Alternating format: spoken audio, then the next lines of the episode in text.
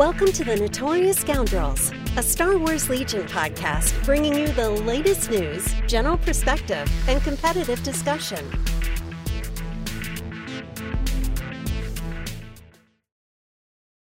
Hello and welcome back to the Notorious Scoundrels podcast. I'm Kyle. I'm here with Mike and Jay. What's up, gentlemen? Hello. Just a, just a wonderful world in the the galaxy that is Legion, I guess. Um, Yeah. Whoop, whoop. yeah. Oh, I got nothing. I got Mike nothing. and I are a little punch drunk from Stormtide, so we, Yes. we we went heavy into Stormtide, and here we are Monday Yeah, after so- launch. Stormtide released on Friday, right? Yeah, The the, pre-release, pre-releases, and then uh, yeah, uh, once people pre pre-order, then then August delivery, mid August, we're looking at. So it's pretty cool. We got a ton of people. We're really excited, which is great, and uh, still getting more and more. And if you haven't yet, take a look and sign up. It's going to be a blast. And uh, you know, I just real little PSA real quick bef- before we move on. But uh, you know, a lot of people have been wondering you know what's in what's in these boxes and how come we don't know everything that's in here? And uh, two two things to that. One we're going to do a, an opening here in the next couple weeks where you'll get to see a lot more. Uh, but then two a lot of it's hidden information. So you got to trust us. We're players just like you. We're guys just like you. We, we take it very seriously what you spend your money on. And so you got to trust that we're going to put stuff in there that's going to be worth the you know the subscription. So do it sign up it's going to be amazing it's going to be Yeah. a ton of fun part part of the fun here is that like you're going through the box and you don't know what's in there and like Yeah. oh X, Y, and Z happens, right? And um Right. you know that so we, that's- we can't tell you what that it. is because that Yeah. ruins the surprise Mm. that'd be like throwing you a surprise party and telling you what cake we were going to give you at your surprise party it just it ruins everything German chocolate, I hope. yeah I only do ice cream cake. I don't know about the rest of you fools, but listen I I just do whatever Rachel gets for me. so whatever she decides, Sure. that's what I eat. So uh yeah. So anyways, that's what we've been working on. So we're a little little We're- tired. to say we're punch drunk is maybe not not not enough credit. We're we're yeah. I think Jay and I have been on the phone or voice chat or like a video call for probably four hours today. Uh, so far, so yeah. Here's an, here's another hour, hour and a half. So, love you, Jay. We're doing it. We're doing it, everybody. yeah, yeah. Um, cool. You got any housekeeping for us, Jay, before we get to our main Besides topic? that, Besides that, yes. Of course I do, Kyle. Uh, as always, um, you know, if you guys want to support us beyond the product that we do sell to you, uh, we we do have a Patreon as well. And I know we've talked about this, but again, just a reminder, it's there. Uh, we're about to actually reach a really cool milestone. So one of our goals, uh, which is once a month, we'll have a live Q and A with us, some version of the three of us uh, just for Patreon members. So if you have like burning questions about how to play Rexstar, you can come on and ask Mike. If you have burning questions about B2s and Maul, you can come on and ask Ky- Kyle. And if you have burning questions about anything ridiculous, you can come on and ask me because that's what I know is the ridiculous. And so, yeah, so we're really close to that goal. So if you sign up for Patreon, now and you help us reach that goal you can be part of that monthly uh, q&a session and then also every week it's been mostly mike and i but we try to get some of the other fifth trooper people on there but we do our after dark podcast which is patreon exclusive podcast where we talk it's a lot behind the scenes. Um, we do a lot of like theory crafting on lists. So like mike and i just did a bunch of party bus uh, theory crafting this la- last week on After Dark, which was a lot of fun and kind of opened Mike opened my eyes to a couple ideas for the party bus that blew my mind, and I literally have just been thinking about party bus and fleets all weekend, and so so um, so that was a fun little thing, and so that's the that's the type of stuff you get on Patreon. So that's it. I'll stop. That's that's all my housekeeping. Did you talk about the party bus power slide by chance? The party bus power slide, as in um like move move reposition type deal. And like you swing the swing the butt out. Well, so you can see on like if the party bus is uh like right next to models, you can see their ankles from far away, right? Mm-hmm. Which is a problem if those are your units. And conversely, uh, you know, it's at such a height that those units cannot see past the bus. Oh, If those are your units. What if they're your opponent's units? You just power slide that party bus right up against your opponent's units. You can see their ankles. They can't see past your bus. Yeah, I mean, we That's we, we definitely dirty. didn't talk specific tactics. It was more. I'm just saying. Um, but yes, there are super dirty things you can do with it. this is the fun stuff you get on After Dark. Is we'll we actually just spend a good chunk of the podcast just like going, well, what about this? Well, what if we threw this in here? And how would you start with this? And so you know, you guys can come join us and listen and and help support us again. You know, all the all the cool stuff that we provide you, like all the free podcasts and stuff, is supported by our Patreon members, and they're what makes all this happen. So, thank you to them. Shout out to you, Patreon member. Well, we are going to primarily talk today about Atlantic City Open. Yeah. yeah, Which- I hear we might even have a interview with the winner. I feel like we've done this joke before, though. Yeah, we have. It doesn't get old though. I feel like it doesn't get old. I feel like we've done this before. yeah, an exclusive interview Yeah. with the winner of Atlantic City Open. And if he goes on any other podcast, he's fired. yeah. Well,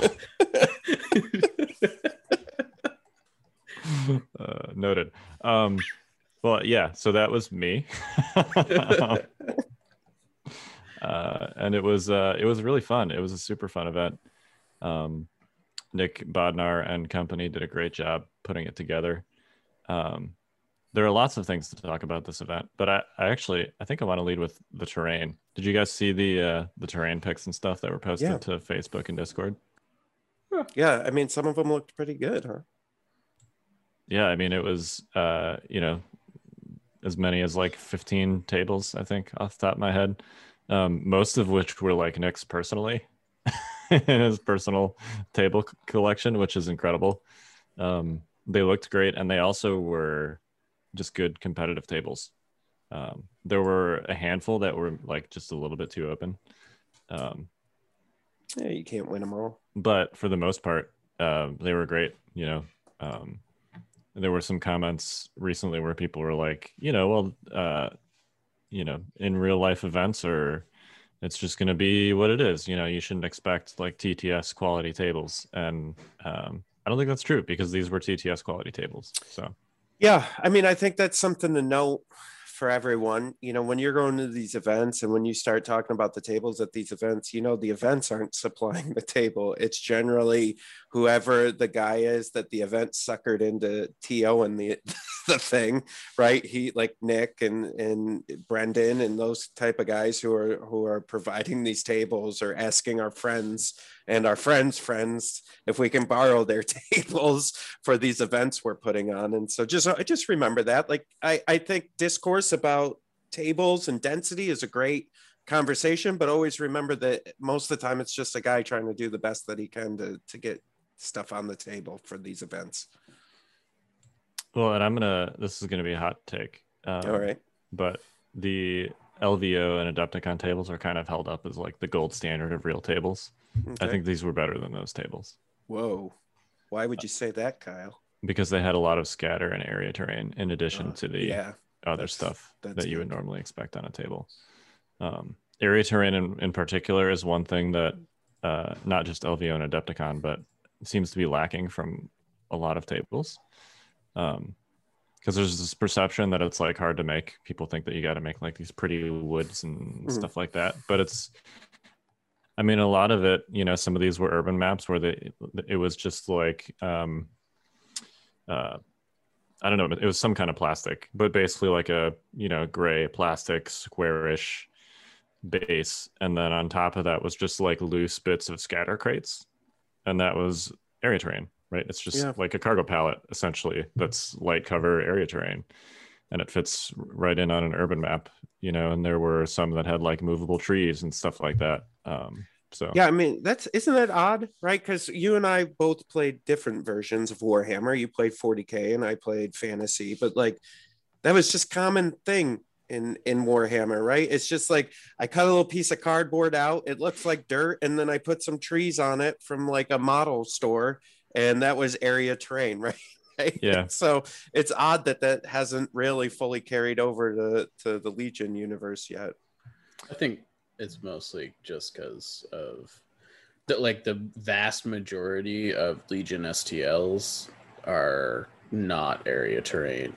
Um, at, Yeah. at that I mean, like almost all of this terrain is 3D printed for good reasons, right? Um, not that you can't 3D print like scatter an area terrain, but I just think I think overall the 3D terrain makers have concentrated on um things that are not scatter and not area Sure. because they look cooler right like Yeah. I w- I would rather have an x-wing to hide behind or a building that looks dope or than some random trees right um I don't know. yeah, it's boring. yeah it- w- which is okay right It's boring is okay. yeah i mean uh, But it serves the purpose, right? so well, and it, you know, what, like you can combine it with things that aren't boring. Um, one of my favorite maps that I played on, it was like a, uh, I think it was called like Hoth installation or something, but it was a bunch of like, uh, awesome 3D printed buildings, um, you know, that were hobbied up, like they had snow flock and stuff on them. Uh, they had those those crate pallets that were area terrain. They had like loose scatter crates. Um, and then there was even like some imperial speeder bikes that were magnetized on like that were just like parked on the roof of one of the buildings it was really cool um, very good attention to detail but and the the crate pallets looked like perfectly in place with the rest of that awesome hobbied up terrain on Mm. that table like yes individually they're super boring but um, that doesn't mean they can't be part of like a larger awesome looking well hobbied table Yeah. so Yeah. I also cool. this is just a personal preference, but I think like one of my issues with scatter terrain um is like if you put it on the board loose, it just moves around all game and it's kind of a pain in the butt. I really like making like a scatter area terrain piece, like you know, Yeah. doing the same thing you would do for area terrain, but just gluing the scatter pieces to it, right? Um, yeah, that is the tough the tough thing with like those forests, area terrain forests is sometimes the trees you kind of tip over as you're trying to either move through them or move around them. Yeah, I get it. Yeah, Yeah, there's yeah. definitely ups and downs, right? For upside downside for all of that. i've actually had those trees catching my hair like yeah, um, yeah. the- a there was this one game. It was actually I did it for a bat rep um, down in Richmond with Steve McLaughlin, who was there incidentally. Um, but uh, during that, he had those those area terrain with the loose trees, and there was this one spot where I kept checking line of sight, and every time I would go down, it would like snag one of the trees and like fly off the fly off the thing. J- Jay had Um, a similar problem when we were playing Yeah. a game at his house the other day. There was like a there was a clump of trees up on top of like a cliff, and every time he like he, he hit it like yeah, without I just fail. kept knocking it He, over. he Yeah. eventually just like took it and threw it off the table. yeah, It it's like, you "I'm know what, done." Trey, you're done here. Yeah. oh man, So yeah, terrain great. nice. Yeah, that's the short version. TLDR terrain was awesome. So if I if I could tell a little funny story from my end, uh Kyle, you were kind of like Jaws, you know, the shark from Jaws. okay. Like people kept Continue. texting me going, "Uh oh, I got to play Kyle next." Like I I must have gotten like Yes, so so yes, first it was ooh. Evan. Evan's like, "Oh man, I'm up against Kyle," and I was like, "Good luck." And then and then our buddy Mike uh, from Scranton, he, you played him, and he's like, "I'm up against Kyle. Do you have any any good advice?" I go, "Yeah, just do things that don't make sense." He doesn't like that. Like- I mean, you, we're laughing about this, but Yeah. honestly, sometimes that's my strategy. Yeah. and it works. It does. You're not wrong. I Yeah. go, just do some crazy stuff. He, he won't know what to do. You might you might break him. I'm like, good luck, man.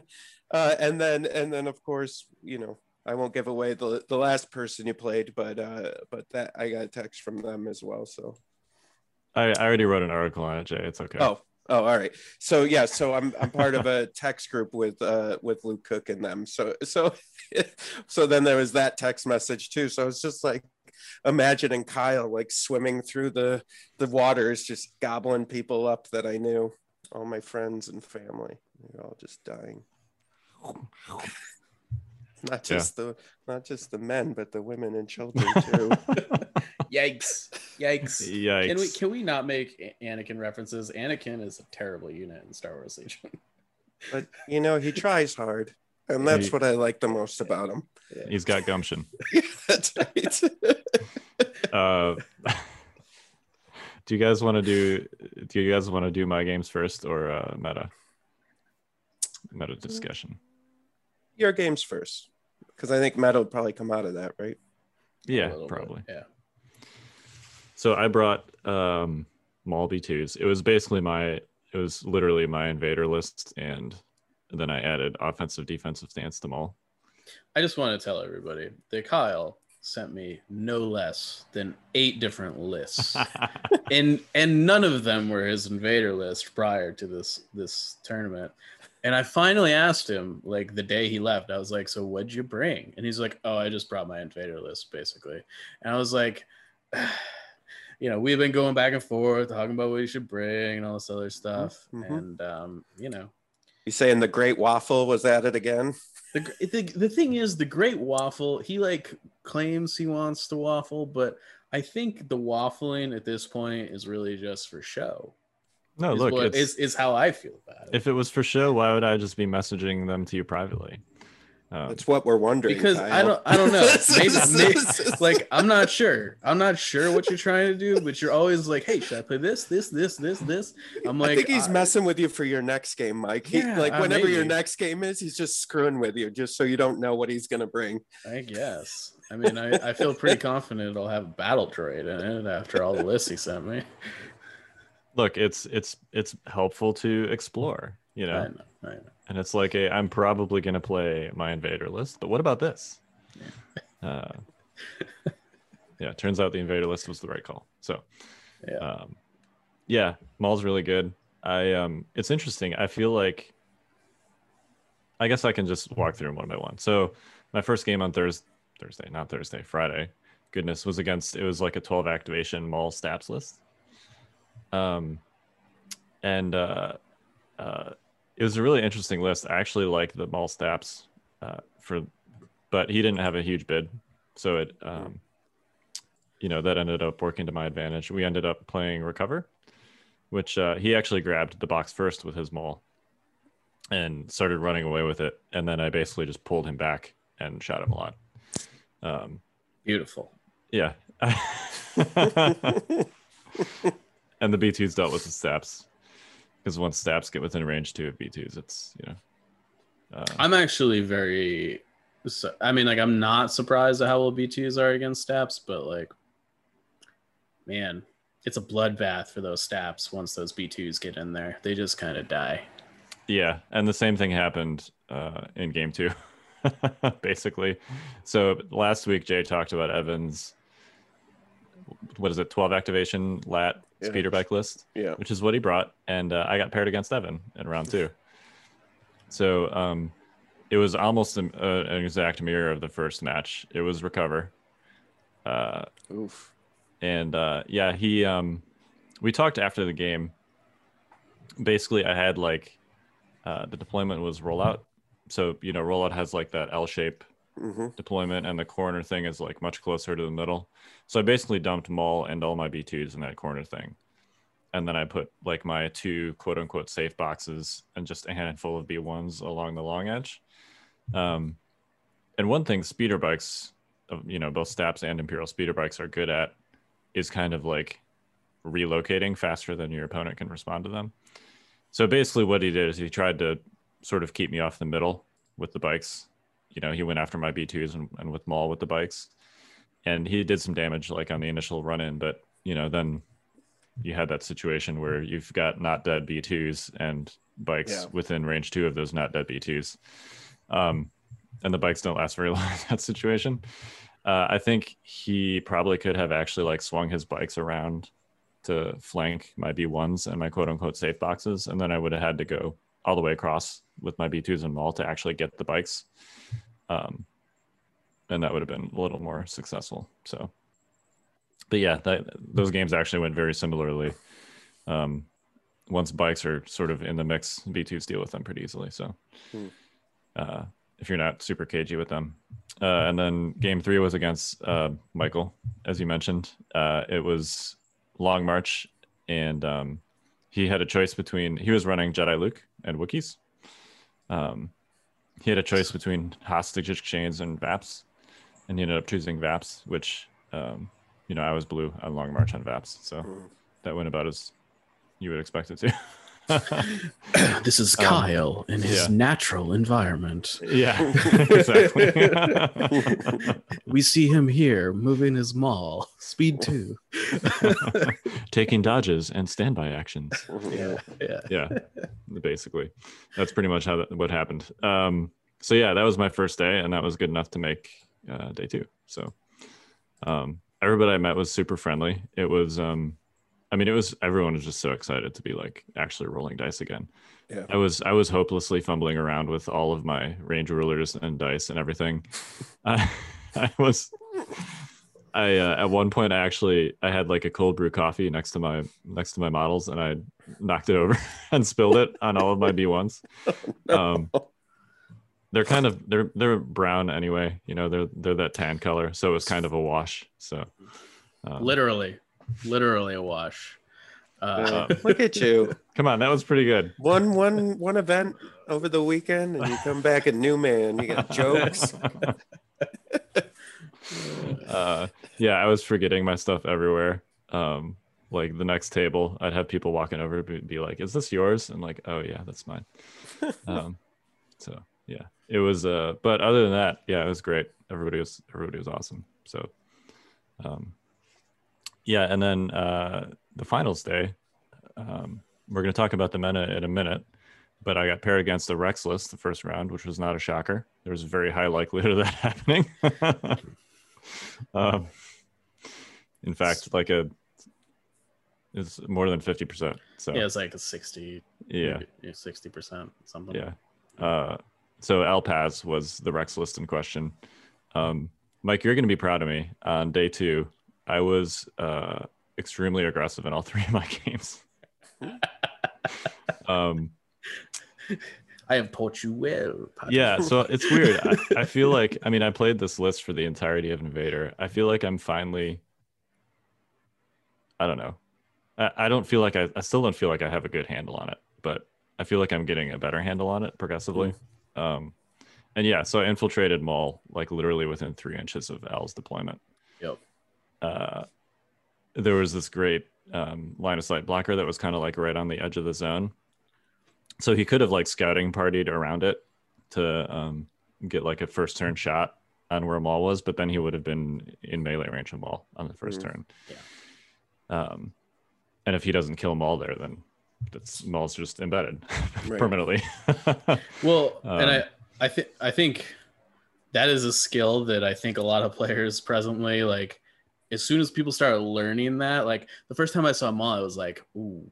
I mean, like, infiltrate will get you killed a lot if you don't know what you're doing, but Maul specifically due to like his like move, move, standby shenanigans, um, infiltrating him like in your opponent's deployment zone sometimes is like it's a thing you can do that isn't the worst. yeah, you got to be careful where you do it and when yeah, you do it. yeah, yeah. Um, but it was also uh, I forced payload. I think payload was third slot, so I learned from our game. um, got to force clones to move, so I forced Yep. payload, uh, and the, it was major offensive. So the payload was like in that corner. So I basically Mhm. infiltrated Maul to be starting as a scoring unit on his payload. Um, and Seems uh, good. yeah, um, the first the first day, my first three games, Maul did not attack a single time. Uh, this game, I think Maul attacked every turn, including the first turn.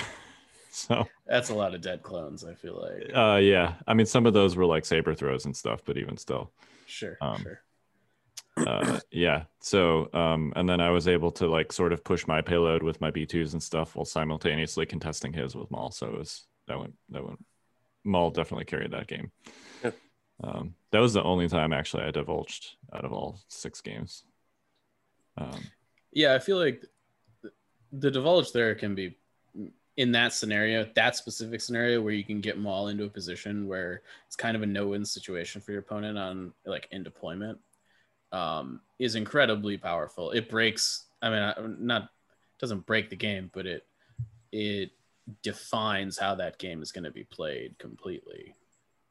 yeah, and it's you know if you want to do that, you have to make it like the first drop, Right. right? So after that happens, the other, you know, if you each have 10 activations, the other 19 drops are all like affected like a ripple effect by that one first drop. And it's like, all right, I guess Maul's gonna start next to my deployment zone. We got whatever whatever the plan was before this happened, that plan is changing Yeah. for, yeah. for both players.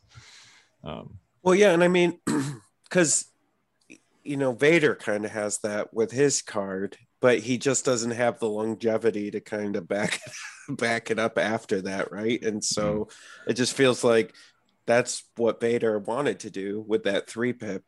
Uh, darkness descends, but just doesn't have the power to keep continue continue moving that like Maul seems to have. well, and with Darkness Descends, Vader's required to deploy last. Yeah. Yeah. So I mean, it- it's you. Your opponent can zone you, Right. um, even if you're blue player. Whereas with Maul, uh, like if there's a good spot that you see in your blue player, you just put him there. yeah. um, yeah. So I was I was glad to finally get to play Al. He's he's he travels to a lot of tournaments and he's like, you know, all consistently making cuts and stuff. So Yeah, I mean, I Um, gosh, he's been at all the L- LVOs. He's yeah, he's he always Mhm. seems to be at the tournaments. yeah, Yeah, he's always around. Uh, so yeah, he was he was playing Rex Star. Uh, did I? I don't know if I actually said that or You not. did. Yeah. Okay. Yep. Um, yeah, it was the uh, it was the five core heavy version. He didn't have R two, so um, the dashes version, if you will. uh, yeah. Um, my next game was against uh, Ryan Slawowski from Stabcast. So uh, he promised the fanny pack to me because um, I told him uh, I was excited. I was very interested in the. I thought it was hilarious to have a fanny pack for a token bag, so he gave it to me, um, which was very nice of him. Uh, Ryan's another guy that's like consistently in the top cuts of tournaments that I've just never played. Um, so I was glad also to get to play him. He was running Jedi Luke with Cassian, so that's a good list. yeah. Um, Jedi Luke's always. Uh, I love Jedi Luke. He's like my favorite character. So um, got to respect the list. Uh, that also, you know, I I have a lot of experience with Jedi Luke too. Um, this was another game where I hemmed in was the third slot and I forced it because I wanted a slugfest from the start of the game. Yeah. Um, and that's what happened. uh, Maul and Jedi Luke basically canceled each other out. They essentially killed each other. Um, uh, Jedi Luke killed Maul with Son of Skywalker, but by that time he only had one one wound left. Um, so then my droids just shot him. Mhm. and then it was like B1s and B2s against Rebel Troopers and Cassian and K2 after that, basically. Yeah, I sort of feel like that ends up just like he, he clearly has a lot of like high points cost Pierce just in those Yeah. three heroes, right? Um I think I think when once once the lightsabers are pulled out of that situation, I think the droids are like pretty heavily advantaged. You kind of you kind of need to trade Op Luke for more than just Maul in that situation. Yeah, and um, he had Bistan too, which was um, those ion tokens are a real pain against droids. Oh, I'm sorry. Kyle. Did you lose some actions? Actions You that I couldn't roll off or anything. God, side, a little side tangent, but isn't this the most fun about Rebels? Like you just named like four characters. Like he just like, Yeah. and then he had this, and then he had Cassie, and Oh, he had wait till K2, wait till we and he get to the other rebel list that made was- the, uh, the the top eight. I just love that about Rebels, right? Like you just you Yeah. have all these named characters, and you're just like, and then I had this. It's so good. Yeah, and it's a good list. It's not like a meme list. That's like an actual good list. Yeah. Um, so yeah, it's you're right. It is a it is a pure stack list. It's a it's a list that is centered around getting as many like reliable individual wounds through as possible, Yeah. which is which is well positioned against Rexstar, which is why it got as far as it did. Mhm. Um, but not so great against like a horde of B2s with with a copy of Force Push in it. Yeah, I mean, don't get me Um, wrong. Like, like Op Luke can like wipe a B one unit by himself, right? Oh, yeah. but but most of the other things in that list cannot. Correct. Yeah. Yeah. So once he was once the force users were removed from the equation, it was it was a shootout basically, um, which ended up going the droids away. So, um, so yeah, that was game two on the second day, and then uh, uh, Luke and I, Luke Cook, managed to avoid each other for the entire tournament uh, successfully uh, until the finals game. So. Yeah, I guess you guys were roommates, huh? We were, yeah. Um, and he he played on a different heat day, so um, he played on Saturday. So of course we avoided each other in the heats, but um, and then we didn't get matched up at all on Sunday until the finals. So that was nice. Uh, uh, when we woke up, he was playing the um, uh, I think it's called the, the Droid Invasion and the Appearance of Darth Maul from Phantom Menace. It's that song that they play when they start like the you know all the AATs are rolling in and then Darth Yeah. Maul shows up. And we, we were the only two droid players that made the top cut. Um, and he was running AATs and I was running Maul so it was hilarious. Uh, it was it was extremely fitting. Um, and we're like let's just knock out all these Rex stars and then we can have a droid on droid match in the final. And that's what happened. So um, yeah it was uh, I did not feel great going into that game um, the uh the table was um it was one of those where like it's super line of sight blockery if you're in a trooper on trooper matchup Yeah, yeah. it, it's like that i think it's like a jedi temple is that what it is the terrain set I think yeah, it's it's one of the STL guys. Almost Yeah. all the terrain. I think is like, Imperial terrain, right? Yeah, Dave, it- Dave stuff. yeah so it's it's got like all these um uh like walls and ruins and stuff which are like they're shaped really nicely. Like there's one piece in particular that's like a it's like a half circle or like a third of a circle or something which is like an amazing shape for a line of sight blocker. And they even have like these little legs that jet out of them which is great too for getting heavy cover and stuff. Um but they're just not quite tall enough to block line of sight from aats yeah, or or things that can like jump up on top, and Right, Things like that. You know, there's a lot of like if you, if you get like any height advantage on that board, you just see the world. yeah You know? Now, if you get like if you get a model like right up next to those things, um, it's actually pretty difficult to see over, which ended up being really important uh, late in the game. Um, but basically, my assessment when this started, uh, he forced long march, and um, uh, basically, I could either like uh, the way the objectives worked out. Um, it was like KP and VAPS in the th- in the second and third slot. Um, so I could either play KP on Long March or VAPS on Long March. um, As as red. as red, yes. Yeah, just to be clear. Um, and I'm like, well, let's play KP. Uh, and the, the center objective was one of those where it was small enough. It was a small, flat piece of area terrain that the tank could cover fully. So, um, yeah, Rip. yeah. So uh, basically, I was like, I have to. Um, this was a, like I said, you'd be proud of me. Uh, with a, I don't know if it was actually the right call, if it just ended up working out because I got some hot dice at the right moments. But basically, I'm like, I'm just going to plow straight across the table, and some droids are probably going to die in the process. But I need to get some shots on these tanks early and often because if one of them survives to turn six, it's just going to be able to cover the center point, and I'm not going to be able to score. So. No, I think you made the right call. I mean, I just like there are some games where you have to get super aggressive, and Yep. and frankly, like in a game like that, particular with particularly with the AATs being able to just see everything, like they're gonna just slow bleed you to, to Yeah. death if if if you don't get aggressive. Yep. You know, um, Yeah, and that's basically what I figured. So I I lost a lot of stuff on the way in. I lost two full B2s and two B1s. Um, Yeah. But in the process, I killed one of the tanks. Uh, and then on turns going into turn six, um, there was a tank that had two wounds on it, and it was close to the center. Um, Maul was still alive because I was able to actually hide him behind that half circle thingy, such that like if he wanted to see Maul, he would have to essentially move the tank on top of it, and then be in melee range of Maul, and also not be you know the the whatever the turret thing has a minimum range on it. Um, so it was it was a situation where like if he wanted to see Maul, he'd have to shoot him with like the crappy range one guns, basically. Yeah. Um, so that turned out to be really really clutch. That one half circle terrain piece specifically for hiding Maul. I couldn't hide any of the droids, but I was able to hide Maul. Um, I think I think which which was good because Maul's like the most reliable anti tank damage in that list. So uh, he did a lot of saber throws. I think he did 11 damage to the tanks by himself. 11 wounds. So anyway, I ended up killing the second tank on the very last turn. Um, I got a Maul got a two crit, two hit saber throw on it and did four damage in one shot. Whoa, that's then- lucky. yeah, it is. That's Um, lucky. and then the B2s uh, finished it off uh, on the following shot. So, um, but uh, I actually, it's possible that was kind of irrelevant. He, um, on the previous activation, he won priority that turn and he basically tried to kill Maul with some BX droids near the center, and Maul saved out of it.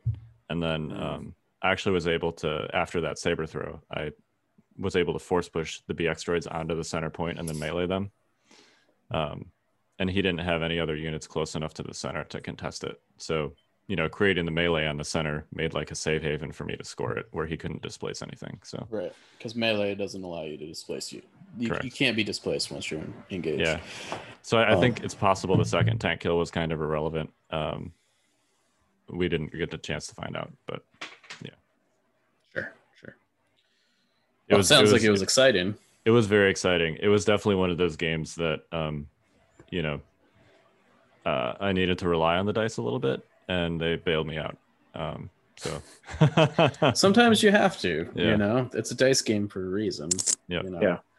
Um, particularly when you're in a bad situation, you're up against the wall, or you know, uh, you you gotta you gotta lean into your outs, which it sounds like you did. So Yeah, and Luke played super tight as he always does. Um, you know, previous to that, he he uh, just like eliminated several Rex stars over the course of the, the two days. Um, you know, he he plays that list really well. Uh, so yeah, it was um it was a good match. It was definitely um, you know one of those matches where I had my heart in my throat like the whole time because he was just deleting units left and right, and I'm like this is not going well and then suddenly it did so it's it's I like I sort of feel like that's the sort of list that doesn't have a super bad matchup. Like I'm sure there are matchups out there that are bad for it, but the double aat one yeah, yeah, you know, like it's it's kind of hard to have a bad matchup when you're just like removing a unit from the board every turn regardless of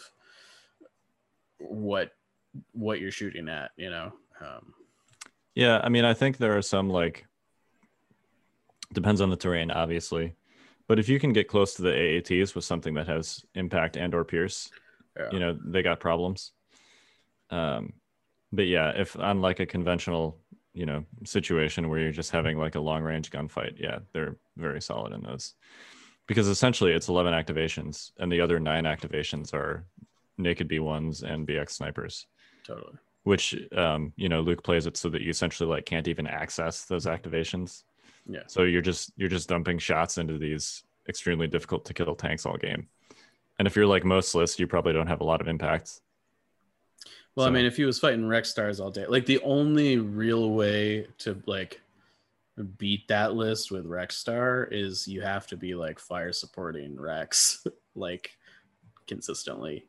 Um, Yeah. You know, and actually it just doesn't work. and we'll get to it several of the rex stars actually brought rps's probably anticipating a lot of armor which turned Yeah. out to be a good call because there was a lot of armor Hmm.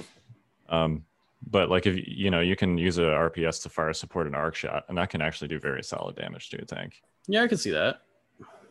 you know because that's what five dice with critical and impact two and pierce potentially so yeah i mean that's like that's a good like three ish damage to a tank when you do Most the that. Yeah, yeah, yeah, Yeah. for sure.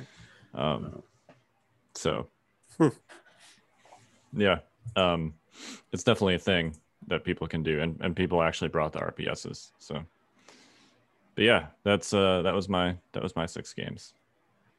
So, give us the lowdown. What was the what was the top eight looking like? Like, what was the what was the list makeup?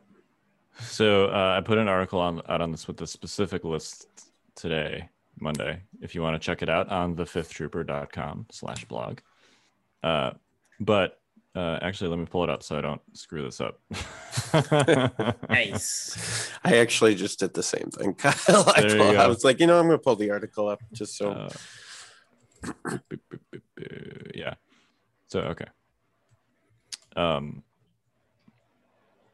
All right. So we had me and Luke. Uh, we already talked about those basically. Maul B2s and then double AAT 11 activation. Uh, and then the other two that made the top four were Ryan Slawowski. So let me just walk through his list more specifically because there are some sort of fun nuggets in here. He's got Cassian with all the things, basically all of his upgrade slots filled. Um, I think he used duck and cover and offensive push in our game for the training slots, but he's also got like Overwatch and situational awareness on there. He's got operative Luke with the quote unquote standard uh, force push, force reflexes, saber throw, which is what I run on him. He's got offensive push. You could easily put tenacity there, but he's probably got it for the saber throw. Um, K2 with Jyn's blaster. Uh, he's got some semi-naked fleets and rebel troopers, and then distant pathfinders and two commando strike teams with snipers. So Yeah, the uh, the extra dude in the core units is interesting with no heavy weapons. Um, Yeah, I mean they're super cheap. I think he primarily uses these as like objective units, but Sure. you know also they throw an extra dice in there if and when you want to shoot with them. Yeah. So it's kind of like a budget halfway in between. I don't quite want to pay for a heavy weapon, but I don't want to have a unit that's going to be useless once it's done, like Yeah. tapping a VAP or whatever. Um, that actually came into play at least with the fleets. Uh, he was able to get a range two shot with the fleets in, which is ten white dice. this Yeah. whole list is like a giant slot machine, basically, um, which I guess seems appropriate for Ryan. Yeah. But yeah, those five man fleets are pretty nasty for only 47 points. So, uh, and then Mike Cirillo ran Rex. It's the five five uh, core heavy Rex list basically. Yep. Um, the only slightly different variation in here is he's got a DC 15, which I feel like is kind of like a hedge somewhere between the Z6 and the RPS, as you know, if you want a little bit of extra critical in your list for armor. yeah, I mean, like it's a significantly more consistent shot without aim tokens too. Um, Yes. you know, so I mean, doesn't do nearly as much damage, but I, you know, as a one of, I don't hate it. and then the other four rounding out the top eight. So uh, this is a this is a very interesting list. The other rebel list. what is going on here? All right. Uh, I like to call this the one of everything. Yeah, this is so. You know, we talked. We did a rebel special forces episode, and we were like Wookiee warriors or uh, Mandalorians or Pathfinders, and this list says yes, to all, everyone. all the above. yeah. Um, yeah, so it's this is I called this a rebel smorgasbord list because it's basically what it is. It's got Cassian, Chewie, K2, rebel veterans, a Mark II, rebel troopers, Wookiees with a bowcaster, Mandalorians with the duelist and the rockets, Pathfinders with Bistan, and an FD turret. Am, am I crazy or is this list just cry out Gordon Chase? Like this seems like someone Yeah. someone who likes to play with no order control whatsoever. Um, Yep. man, okay. Uh, I mean, well, so I think the answer is sort of. He's he's got a comms tech and an HQ uplink on the vets. yeah, So he can he can bounce to you know the FD or the Mark II. Um, but yeah, Okay. other than that, you're definitely living on the edge with your token bag on this one.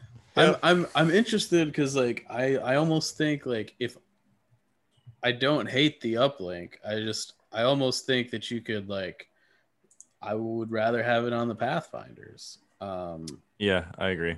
personally. Um, Yeah. but I mean, I just love it. list. It's just insanity in a It is. list. It's the best. This is like only possible with a Rebel list. yeah, I mean, if if somebody put that down across across the table from me, I'd just be like, okay, uh, all right. Yeah. I guess this is what we're doing today. Uh, I so- but you know what I I love I love it when people do well with these lists where you're like, hey man, this guy just really seemed like he wanted to just play all the things he loved, you know, and for him to be in the top eight is just really cool to see. Well, and I do think like this this list has some like hidden synergies in that like there's a lot of Guardian in this list, low key. Um when you want it, right? Like Chewie and K2, which you don't see a ton of. Um, but like on whatever turn you need it, you've got what, Guardian 7? Yeah, of which a significant portion is on a red save. Yeah, like Yeah. That's that's not nothing you know it, i mean i just like as far as protecting these various uh you, you can kind of choose what you protect in a given game right so Yeah, there's some interesting stuff. Like none of these are like these are all decent units, kind of individually. Um, so it's kind of a it's kind of a mishmash of like rebel good stuff, basically. yeah literal it's it's not kind of a mission Yeah, it's literally that. Yeah. yeah yeah uh, and then uh, we can kind of just group these together. We've got well, one of these has Padme in it. Okay, so Richard Blankenship also ran Rex, uh, but he has Padme. He basically swapped out a core unit for Padme. Otherwise, it's a Rex list. sure Um, there's significantly less phase twos on it so Yep. In fact, there's only one phase two and then three phase ones. Yep. Um, but yeah, Padme adds a lot potentially. You know, there's two copies of Vigilance in this list. Um, you got Exemplar for Exemplar shenanigans. So, uh, John Lopez, Captain Rex. This is a more quote unquote standard, you know, Rex five uh, core units with heavies kind of Rex list. He's got Echo in a phase two yeah instead no of fives fives um you know I guess that's four snipers for the for the clone mirror potentially could be good yeah. Uh and then alpaz um who's probably got the most standard of these various other than cirillo the most standard of these various rex lists except he threw an rps sticks in there instead of a z6 so. Yeah so these are these are all rex stars. They're, they're like clearly variations on yeah um So, and amusingly, so that is four out of eight, four out of the top eight were Rex Star. It actually could have been five because Steve McLaughlin, who was also playing Rex Star, uh, went 3 and 0 on Saturday and then basically declined to play on Sunday. Um, so, like, it could have been five. Um, Turns out Rexstar is good. You heard it here, folks. Um, I mean, it didn't win, but all right. I mean, I don't, I don't think that that's. I mean, the fact that the fact that five copies basically made the top eight. it's yeah, but they didn't make the top two. I don't think that that's super relevant. But I mean, Sure. I think it is because we don't look at uh we only look at W's here, Mike, and uh I don't they, know. had, they had to rack up a lot of W's on the way there. yeah, I mean, I, like, yeah. Um, Kyle, you're uh, no one- fun. once you get to the top eight, player skill is like just uh, much higher, and you know, I mean, what? Only one was in the top four. Is all I'm saying. yeah. I mean, sometimes, sometimes they lose. You know, happens. Yeah, it does happen, Jay. They, Yeah. Just because the list can be beaten does not mean that it's not good. I didn't say it wasn't good. I just wasn't. I was just saying it wasn't the Messiah. It's as, funny 'cause- as Mike sometimes makes well, it out okay, to be. okay, hang on a minute. Yeah. Let's back up. So, season five of Invader League was won mm-hmm. by Rex. Season six of Invader League was won by Rex. hmm The Dallas Open was won by Rex. hmm This tournament was not won by Rex, but had five of the top eight potentially, all the, like lists with Rex in it. I'd also like to caveat this with the two people in the finals, and we had the, we we hashed this conversation out a little bit before the cast. So Jay's it Kyle wasn't here yet, but Okay. um, you know, I, I would make the argument that the two people that were in the finals, Luke Cook and Kyle Dornbos, both have the most anti Rexstar experience in the world. I think that's possible.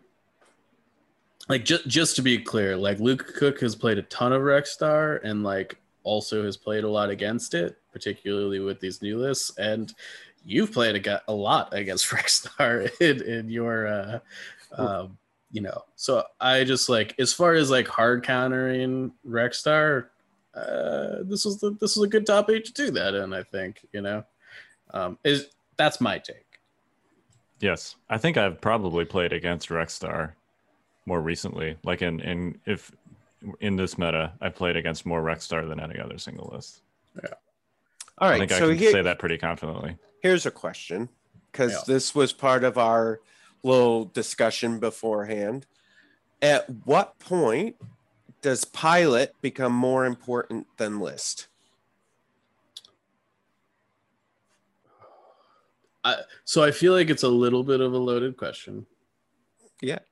Uh, I mean, I think the answer to that question is always yeah. is the short answer. hmm Um, So I, I'm not saying uh, don't pick a don't pick another list. I'm just saying if if I or someone, Kyle, Luke, anyone, right, who's really good at Legion, it picks a list. It doesn't have to be a, a complete counter to Rexstar, but if they're really good at the game and really good at their list, that's enough. That should be enough to get you over the hump at some point. yeah, I mean, I think it depends on. I, I think in at the end of the day, it really Right, depends on right. It can't be like draw. a double lat list or something, right? Well, No- that- that's not what I was gonna say. but, I- yeah.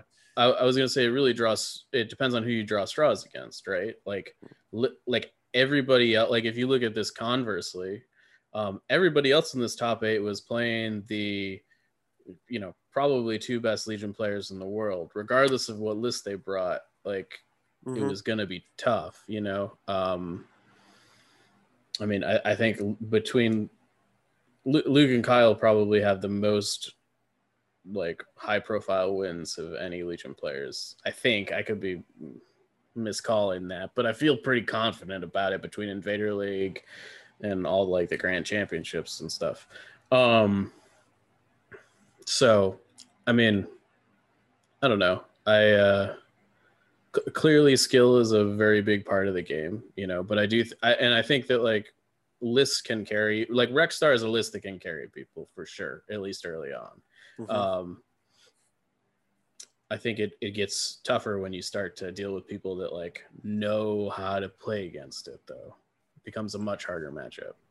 Well, like, what if Luke was running it? You know, I mean, Well, that's the other thing. the, I- the the season five Invader League winner with Rexstar was Luke Cook. So, yeah, yeah. um, you know, uh, like the answer to that question, the short answer, Jay, is always. But ultimately, it's going to be a combination of the two. And if both players are equally skilled, then what's you know, what's the difference? Yeah.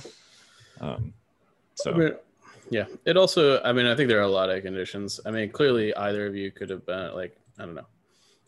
It, and I, the way I look at it is that as far as if if we're like evaluating list performances, I think you you you kind of look at the top eight as a whole. Like, I feel like any of the lists that made the top eight probably like could have won. Um, there's a couple couple interesting ones in here that, um, and I think like there's certain percentages I think some have to make it, but I think as far as discussing the meta goes and like if if you may if you make day two with lists, I think that's where the interesting conversation is. Just in, you know, Yeah. Personally, yeah, I mean, the takeaway here should definitely not be well, Rex didn't win, so Rex is fine. oh, I know I'm that- telling you, Rex is Rex is fine, guys. He's Yeah. fine. No, I'm Everything's not cool. fine. I think there's definitely things that need to be fixed. But what I'm saying is that I I feel like sometimes when we talk, and when and when we talk particularly about Rex, it's almost as if if you're not playing Rex, you don't have a chance at any of these tournaments. And I'm just trying to point out to people that if no, if you have a decent list and you're good and you and you play and you practice, that you actually have a solid chance of of doing well.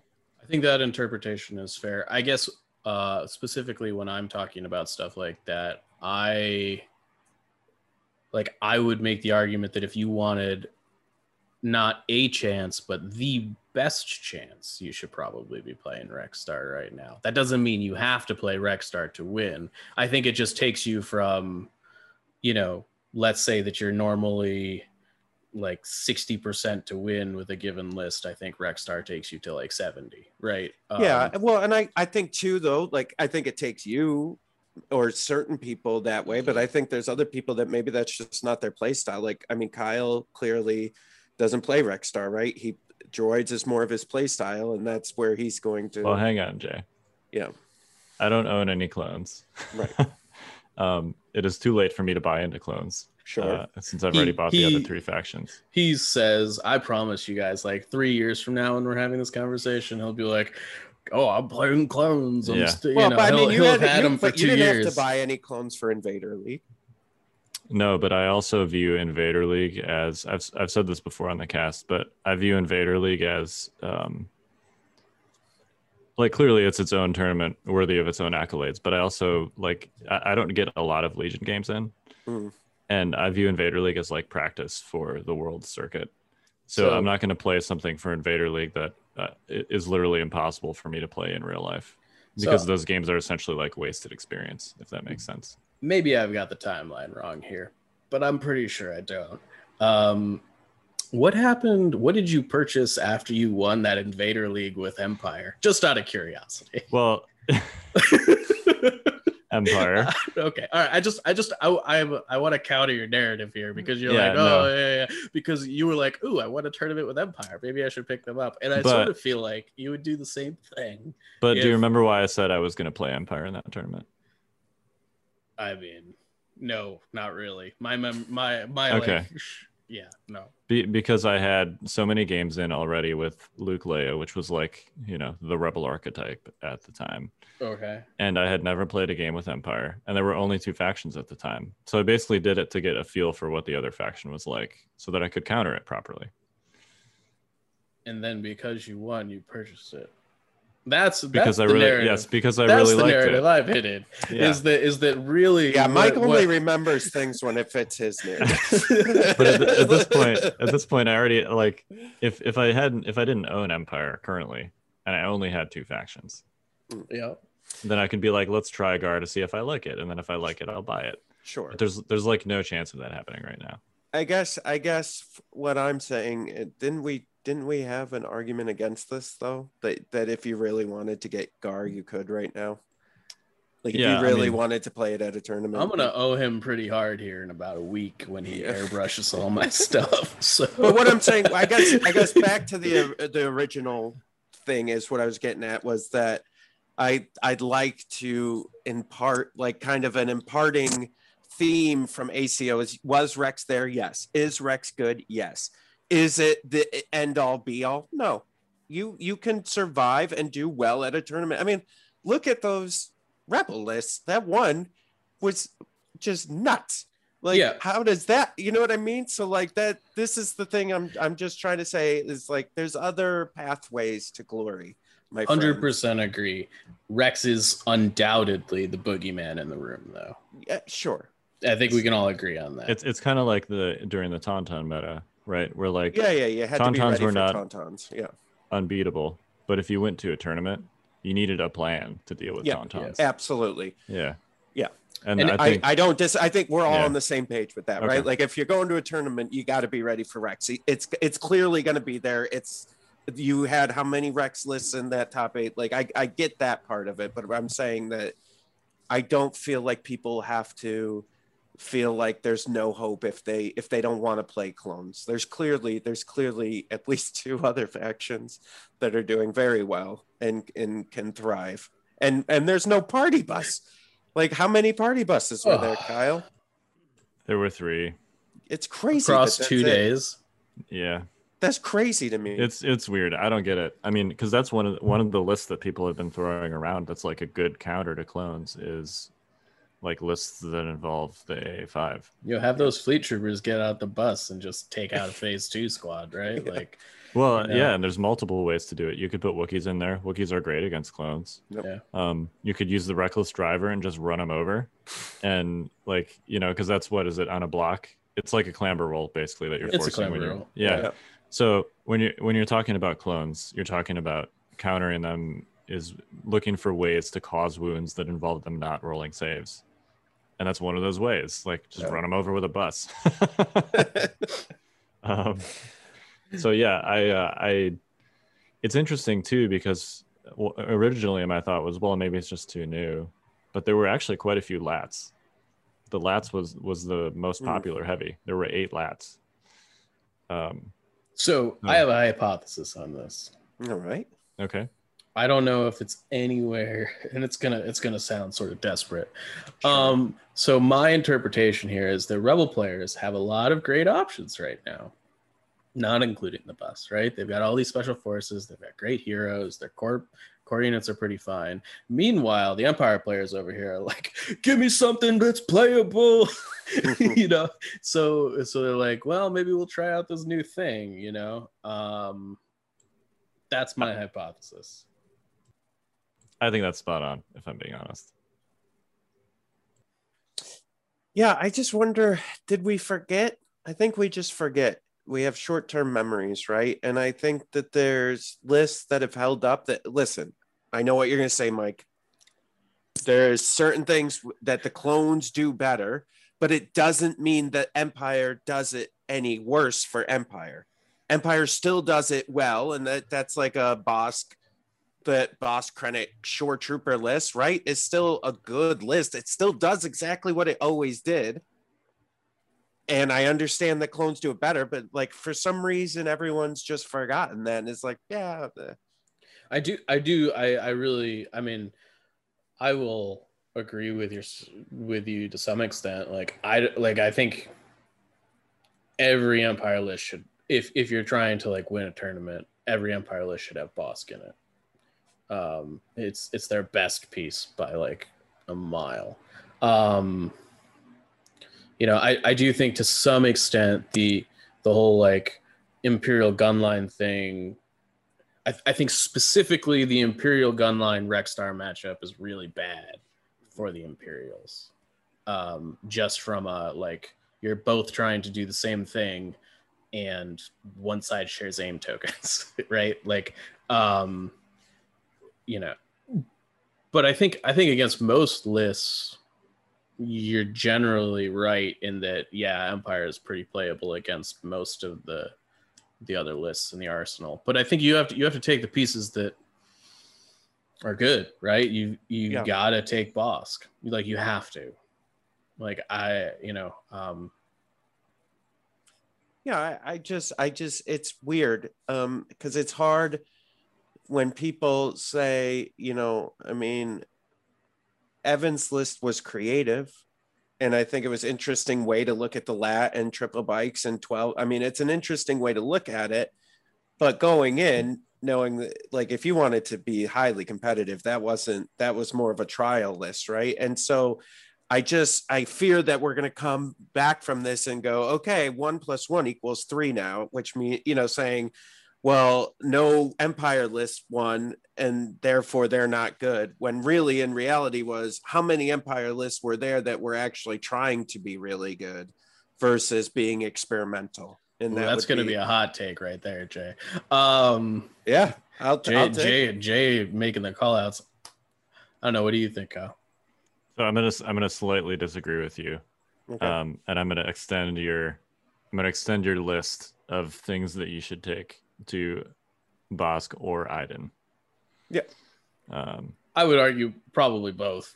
yeah, may, I mean maybe sure, both, sure, yeah. yeah, yeah. but um, yeah, I think if you're if you're taking like a serious I want to win a tournament Empire list to a tournament, you should be taking Bosk or Iden or both. Yeah. And you know, just looking at the unit counts, like how many Bosks would you say there were in this tournament? I'm gonna I'm gonna guess there were no more than four. I'm gonna There was one. one. Yeah. Um, See, that's crazy talk, everyone. Yeah. What about what about Iden? Two. I'm gonna go with one. Yeah, Jay's got it too. Damn. I didn't know. I'm just Yeah. guessing. I'm just Yeah. guessing here, Mike. Yeah, I mean, I mean, those are definitely as far as Those are, it's too low. So Yeah. so I have I have another question. Do you have full unit counts in front of you? I do, Is that a yep. thing you have? How many I do. imperial officers were there Two. total? Yep.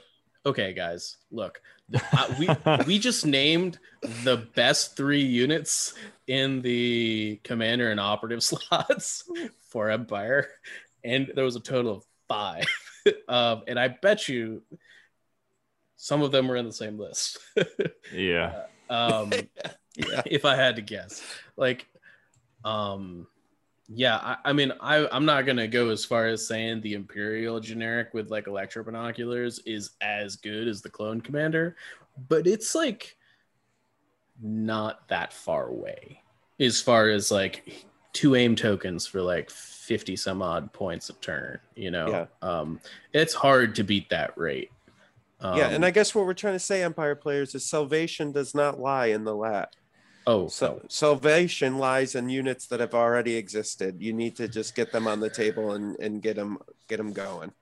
I do think there is a not to like turn this whole thing about empire, but I guess I think at this point with how terribly they've been doing in all the tournaments, including this one, like we just have to have this conversation. Like, you know, I do think that like you you need to go back to like the gunline Iden Bosk format, and you you have to decide if you're taking shores or stormtroopers. And if you're taking stormtroopers, you got to be taking captains with like I, I actually saw a pretty good Captain T21 list that I didn't hate. Like I was like, "Mm, okay, that's a lot of crits. You know, um, I I prefer the RTC for sure, but I think you have to go Captain offensive push. Like you, you have to lean into coordinated fire, which is still a good card. You know, people Yep. might Mhm. not people forget, but like aim sharing was a thing before clones existed. Yeah. It was just on a command card.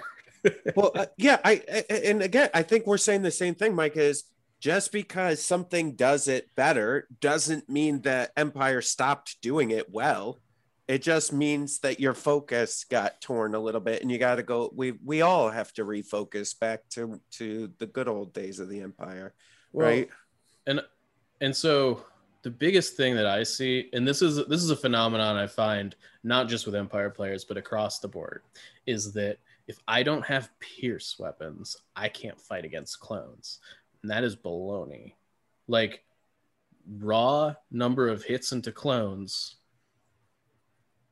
does more damage than pierce weapons if you're like really into it. You know it's just like the, are, are some games you're gonna have trouble because the clones are rolling hot? Yeah maybe that's not your tournament.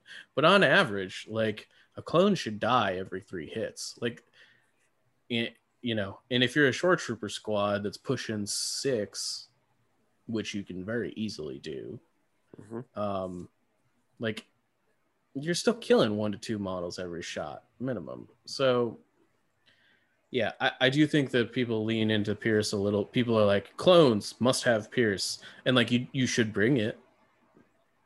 But that doesn't mean you shouldn't shoot with your other units. Yep. you know um, i see a lot of people get caught up in that mentality like oh i'm shooting at clone saves i might as well not shoot.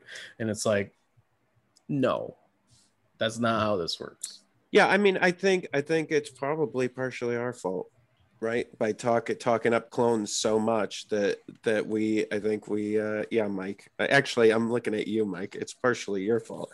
Uh, no, it's for you know. I think all of us talking heads, we talk up clones as if they're the end all be all, but really, there's a lot of other options. You just gotta you got to really try and i understand if you're going to have fun and you're just looking to have a good time and you want to and you want to you know use crazy units and do this crazy stuff because it's fun and it's going to be interesting and maybe you'll get a win or two awesome dude good for you.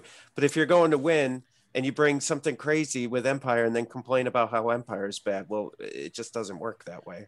Well, and not to get, I don't really want to continue going off this deep end, but I do think that it yes is do. Do it no, because I don't want to get DMs from Empire players saying, like, what, why, why are you saying my faction is good? It feels horrible again. Um, they but can dm me i don't care that's fine. DMJ, he'll take, he'll take messages. Um, i just ignore them but but I think I think it's interesting that if you look at like the majority of like clone lists, they're all things that look competitive. right? Like you you look at them Yeah. and you're like, this looks competitive, right? Because you know they've got Rex in it, whatever. Whereas if if that's your starting sample is every clone list that is being brought to this tournament is competitive, and just to be clear, not all clone lists are. Yeah. Um, but like it sounds to me like four Rex stars made the top eight. Like clearly there was a ton of people bringing clone clone lists to you know I don't do you, do you have a count on how many Rexes were at this tournament? yep Nine. Nine.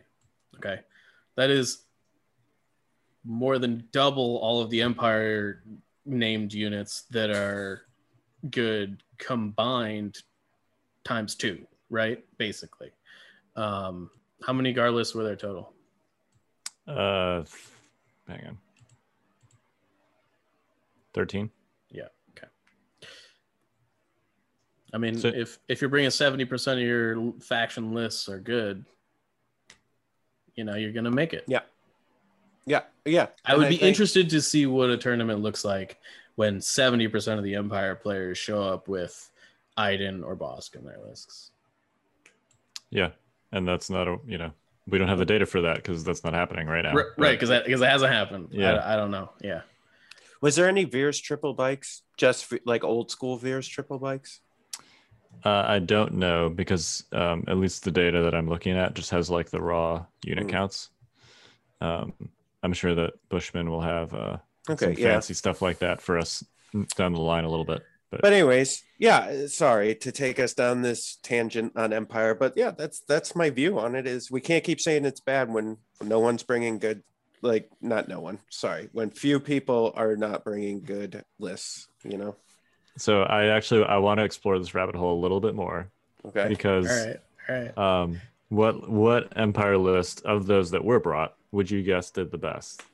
I already know the answer to this question, so I'm not going to answer. I I would encourage our viewers to take a second and Well, Because- Jay, what do you think? I don't know. It's probably a double lat list or something. So it does have a lat in it, but Mm-hmm. only one. Uh, they were Vader lat lists. Hmm. there, Yeah. there were there were only two Empire lists with winning records, and both of them were Vader lat. Hmm. It's certainly interesting. Yeah. Um, it's unconventional for sure. Uh, I personally am in camp. Maybe don't pay 130 points for Darkness Descends, um, but you know, it's interesting. At least uh, it's yeah i mean i'm I'm not against we got to be creative to find new ways to to play and i get that. Um but you can't do that and then complain about it being bad. You just can't do both. Like you could be like no we know we're being creative we're trying to find new lists we'll get there right? You can't but then you can't on the other side then complain about it so that's that's where i'm at Yeah, I think you could argue that it's a little bit more reliable of a delivery system than Darkness Descends. I think I think that that's Yeah. totally fair. Um, it's what 360 somewhat, maybe 50. I mean, I guess it depends on which Vader you're points. taking. It, you it was operative Vader, I think, in both cases. okay.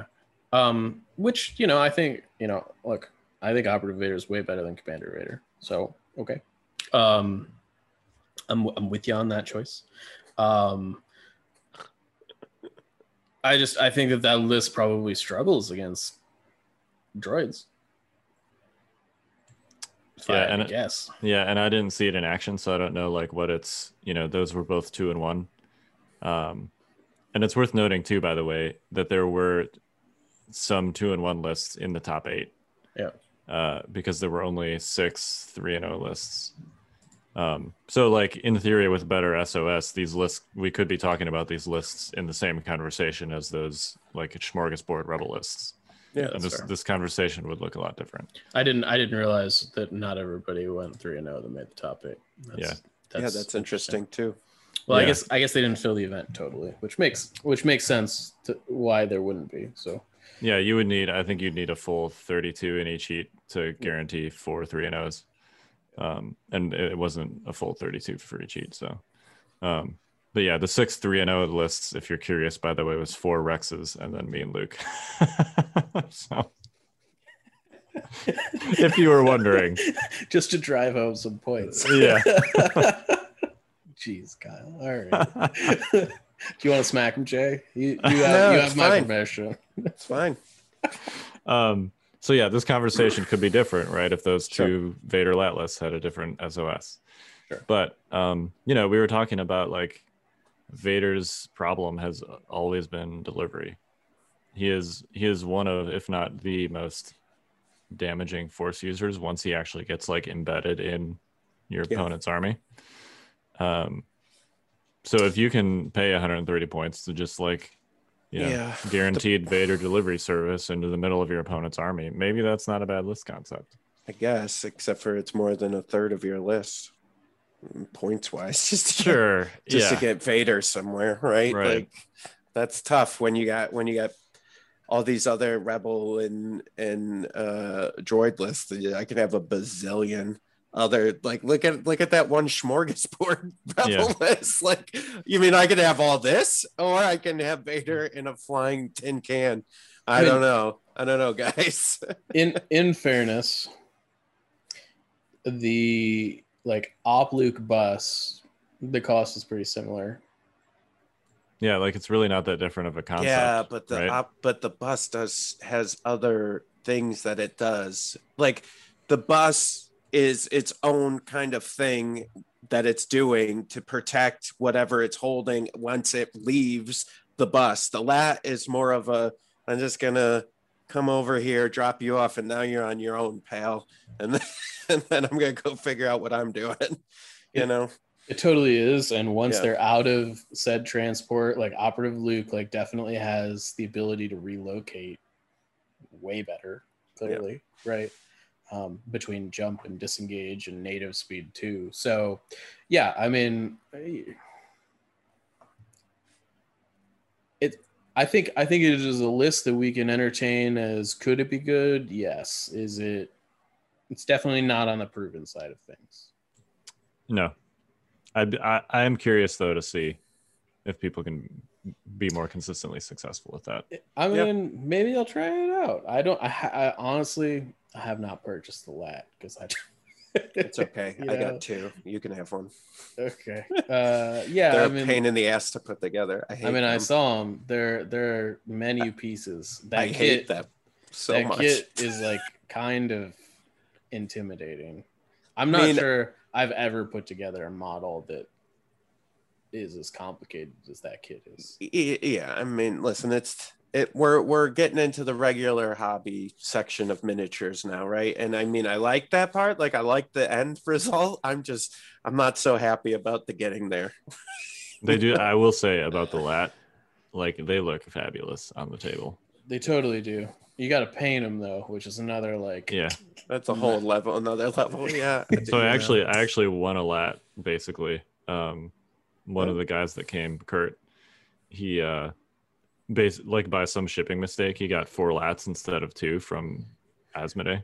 Wow. Um, So you just gave them his name. Good job, Kyle. They don't know his last name. It'll be fine. Yeah. Kurt, Uh, Kurt, Kurt, Kurt, Kurt. They could go through their whole thing. yeah. Um, no, but he basically said he would donate a lat to the winner. So I got to figure out what to do with my lat. Uh, Nice. I I, have might just one hobby idea. it up and paint it. What's that? You can paint it for me and then give it to me. maybe that maybe that's what I'll do. I don't know. Isn't I'm- he doing enough for you, Mike? Painting Yes, your entire answer to that question is yes. It's funny. We were arguing about like what gray arguing's the wrong word. We were talking about like what grays to use on on the airbrush. And he was like, one of these, and I just bought like all of them. So I've got like I've got like thirty dollars in Vallejo grays. Uh, I just like I, d- I couldn't decide, you know. Um, so well, they're all going to look pretty similar, Mike. So. I I'm sure they are. I just you know, I I want to get it right, you know, and and that's important to me. it's Easy. It's white armor, black, black in the in the. No, he's. Oh no, these are these are for the these are for my clones. The armor is actually gonna be Oh. it's it's like uh it's more of a death trooper vibe. Oh, okay, okay. That's, which that's- which is significantly easier than Yeah. painting white, which is why I'm willing to do it. Well, that's honestly that's that was like one of the reasons I was like, first of all, I think it looks really cool, but second of all, I was like, uh, painting white sucks, so therefore my clones will not be white. you know. You know what I did? I just primed all my stormtroopers white and went, there we go. And then filled in the other colors and was like, and I'm done. Yeah. But, anyways, yeah, I'm just throwing out love for the Empire. Love you guys. Do better, though. You gotta do better. Oh, Jay. Oh man. I'm I one of you guys. I play Empire exclusively, so I would get like it. to direct all hate mail to Jay Shalansky this week.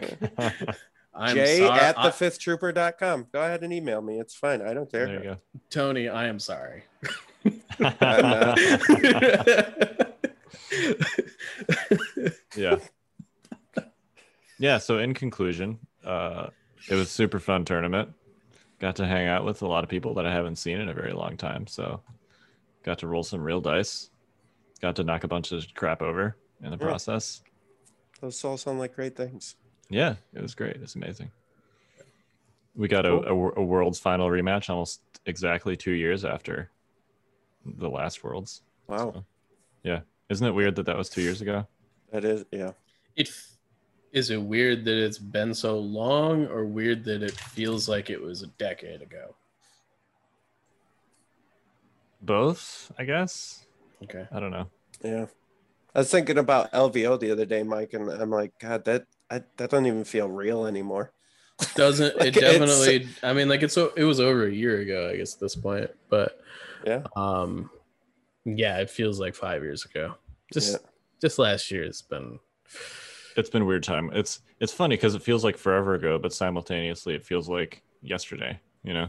Yeah. Yeah. Now that I'm actually like going out and doing stuff, I'm like, oh, it feels like this never happened. But also, everything that happened before it feels like that was another life.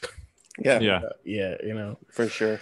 So Yeah. It's a, it's weird. Anyway, I'm excited. We've got more tournaments on the horizon. Yeah. It's going to be Yeah. great. Yeah. All right. You guys got any final thoughts? Uh, sure. Oh Jesus. Go ahead. Go ahead. That that was like I know that chuckle. Continue. No, no, I'm good. We could talk about it next week. Empire players, email me your list. I'll let you know how you're doing.